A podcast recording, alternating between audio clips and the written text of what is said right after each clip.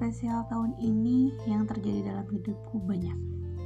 Tapi yang paling menarik adalah setelah bergabung di komunitas The Podcaster Indonesia. Ya, aku bergabung dengan komunitas ini di 2001, tepatnya bulan Januari setelah mengikuti si berkreasi atau kelas podcast batch 3. Dari momen itu, aku mulai berani buat yang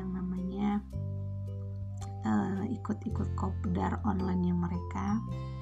Terus habis itu ikut event-event yang mereka adakan meskipun aku masih newbie banget dengan ilmu yang minim yang aku punya tapi dari situ banyak hal yang aku dapatkan.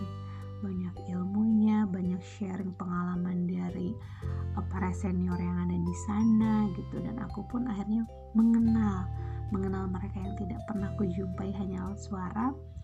Dan ada beberapa akhirnya menjadi akrab dan menjadi teman dan uh, tempat bercerita gitu ya. Dan itu benar-benar hal yang tidak akan pernah aku lupakan sepanjang tahun ini. Karena apa ya selama pandemi jujur nih karena aku nggak pernah ke mana-mana kecuali kayak ke supermarket untuk belanja keperluan ke warung sayur untuk masak belanja makanan gitu kan. Dan ya pokoknya selain dari itu nggak ada ke mana-mana lagi gitu. Jadi pure di rumah aja.